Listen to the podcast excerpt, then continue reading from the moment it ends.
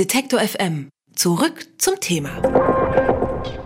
Linus Volkmann, das ist im deutschen Musikjournalismus einer der bekanntesten Namen. Er war Co-Chef beim Musik- und Popkulturmagazin Intro. Da ist er insbesondere mit seiner Rant-Kolumne Kratzen und Beißen aufgefallen. Inzwischen ist die Intro zwar Geschichte, das Kratzen und Beißen allerdings, das kann Linus Volkmann immer noch nicht ganz sein lassen. Mit Sprengt die Charts veröffentlicht er jetzt ein neues Buch. Auch darin pflegt er seinen Ruf als, ich sag mal, Chefverreißer und Dauerzyniker. Und heute ist er bei uns im Detektor FM Studio zu Gast. Hallo Linus. Hallo Christian, vielen Dank für die Einladung. Schön, dass du hier bist. Dein neues Buch Sprengt die Charts soll eine Anleitung für alle zukünftigen Popstars sein, steht zumindest drauf. Wer ist denn dein aktueller Lieblingspopstar? Ach, das ist schwierig. Also so die, die klassischen Popstars mag ich natürlich gerne, als das noch so larger than life war. Also Lady Gaga, David Bowie. Rihanna? Rihanna, ähm, äh, auch eine tolle Künstlerin.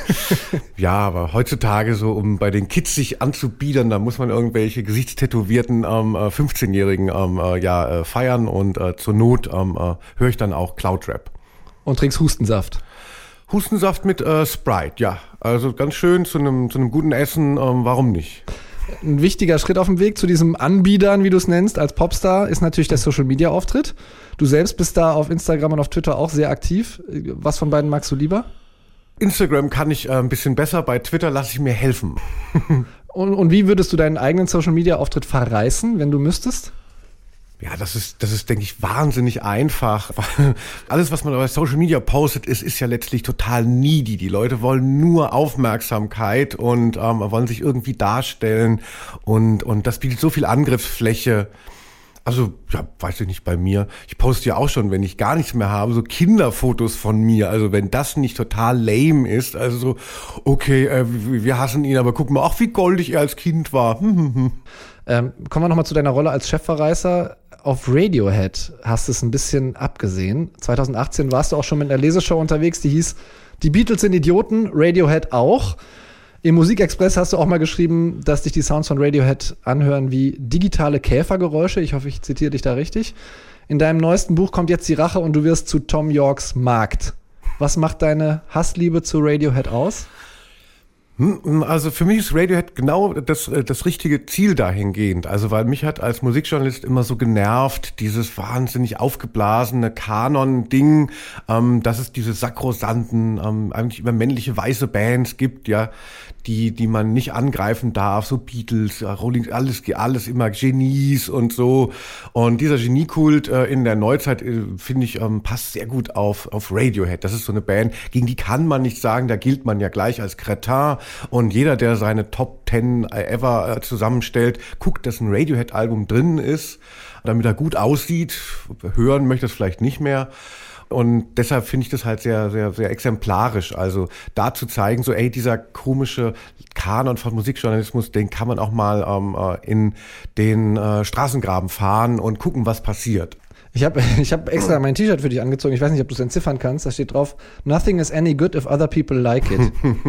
ähm, wenn es zu viele Leute vor allem wahrscheinlich mögen. Ne? Also nichts ist gut, wenn es zu viele Leute mögen. Das lese ich daraus zumindest. Geht dir das auch so? Also findest du Bands dann auf einmal scheiße, weil die auf einmal zu viele Leute mögen? Nee, komischerweise nicht. Das ist ja auch ein ganz äh, klassischer Reflex und der ist ja auch ganz lustig, ähm, dass man ihn auch so pointieren kann, wie auf deinem wunderschönen T-Shirt. Ähm, machst du Workout? Ähm, äh Sie! dass dann irgendwie, wenn eine Band plötzlich äh, äh, cool wird oder erfolgreich wird, dann, dann so die, die Leute, die am Anfang dabei waren, das als Affront gegen sich verstehen, dass andere dazukommen und, und dann sagen so, nee, bei den ersten Demos, bei der ersten Probe, da war es noch real, jetzt ist es nichts mehr. Also das mag ich eigentlich nicht. Das ist sowas Elitäres. Also ich finde es schön, wenn die Bands, die ich gut finde, dann auch irgendwie in der Breite ankommen. Also das mache ich mir nicht so zu eigen, dass ich sage, so, ah, wenn es alle gut finden, dann will ich es wieder nicht gut finden. Mhm. Nur ähm, wenn, wenn irgendein Phänomen da ist, was natürlich so ein Konsens ist, da gefällt es mir dann mal rein zu brettern. Du hast jetzt eben die Top Ten schon erwähnt. Das gehört ja irgendwie auch zum guten Ton und zu, zu, einer Fingerübung des Musikjournalisten dazu. Ich vermute mal, Radiohead würde nicht drin landen, aber was ist in deinen Top Ten? Schwierig dadurch, dass ich sehr, sehr viel Musik höre und ähm, äh, man sich dann immer so wenig beschränken möchte und man sich ja auch durch so Top Tens auch so wahnsinnig definiert. Ich finde gut ähm, Pisse aus Hoyerswerda zum Beispiel. Das sind die mit, äh, mit der Achterbahn zur Arbeit fahren. Genau. Work-Life-Balance. Genau. ja. Ähm, ja, vielleicht äh, sind deine Top Ten der Hassobjekte ein bisschen äh, leichter zu fassen. Dazu gehören auch Festivals, so wie ich es verstanden habe.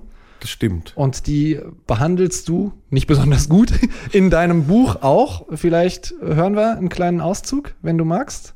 Ja. Und er, du erklärst uns oder dadurch wird klar, warum du Festivals nicht so gerne magst. Genau, ich bin sehr viel äh, beruflich immer auf Festivals gewesen und ich habe es, ich habe es wirklich gehasst. Und jetzt dadurch, dass ich so wahnsinnig erfolgreich bin als Autor, ähm, war ich dann letztes Jahr dann oft auch auf Festivals eingeladen und habe da dann gelesen, weil da gibt es ja auch immer noch so Lesebühnen jetzt seit neuestem. Und nur Zufallspublikum, ja, oder Betrunkene, die mal sitzen wollen. Und das ist dann schon echt harte Crowd. Und das hat meinen Hass nur weitergetrieben. Ich erzähle dazu mal ein bisschen was, was in dem Buch steht. Warum Festivals zu vermeiden sind. Je größer, je schlimmer. Ich bin ja kein Idiot. Natürlich hasse ich am meisten diese Man-Spreading Riesenevents. Äh, ich will ja keine Namen nennen. Rock am Ring. Mit ihrem pimmeligen Line-Up aus der Hölle der 90er Jahre Alternative Charts. Gigantomanische Testo-Parade. Wer sich in diesem Angebot wiederfindet, verdient vollstes Mitgefühl. Lies Verachtung. Ein weiterer Punkt gegen Festivals, der gegen Festivals spricht. Ein Punkt, der gegen Festivals spricht, Dixie-Klo.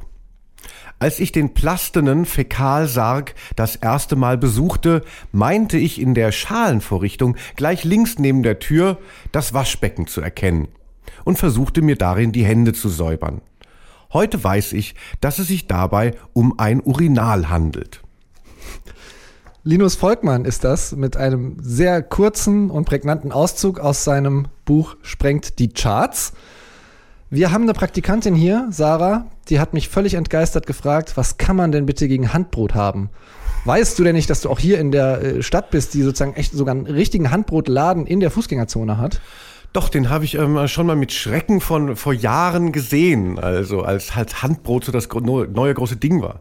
So früher so, wenn jemand, wenn die Eltern sagten so, ah, komm rein, es gibt Abendbrot, fast total schlimm.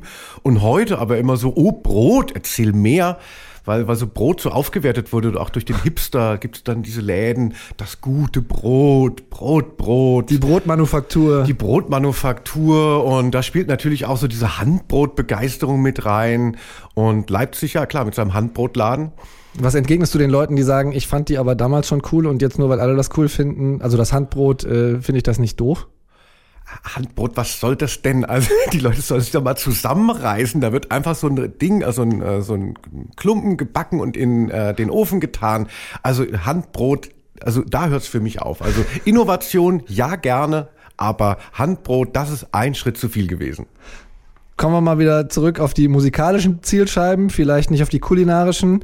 Äh, Du hast neben Radiohead noch einige andere musikalische Zielscheiben gefunden. Ähm, Tool hast du mal als System of a Down beschrieben für Leute, die keinen Sex haben.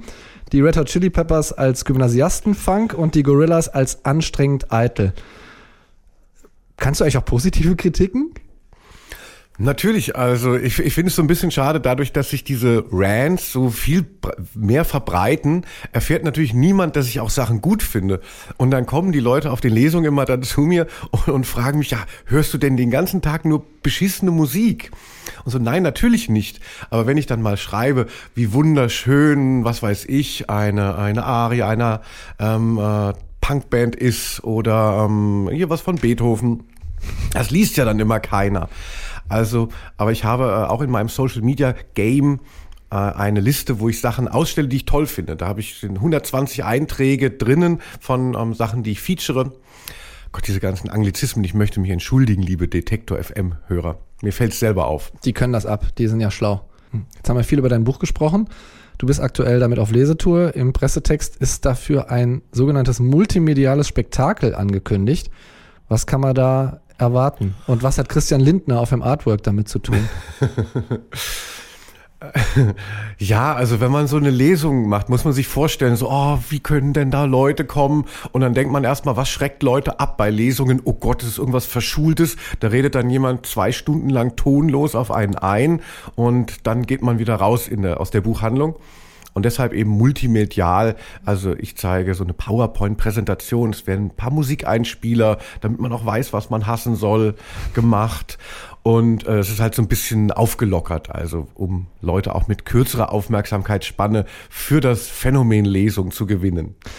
Der Journalist und Autor Linus Volkmann hat mit Sprengt die Charts eine Anleitung veröffentlicht für alle Popstars und die, die es werden wollen. Vordergründig, hintergründig ist es eher so eine Art Anleitung, um die Sachen, die doof, doof findenswürdig sind, auch doof zu finden. Ich habe mit ihm über sein Buch gesprochen. Vielen Dank, Linus, dass du bei uns warst. Vielen Dank.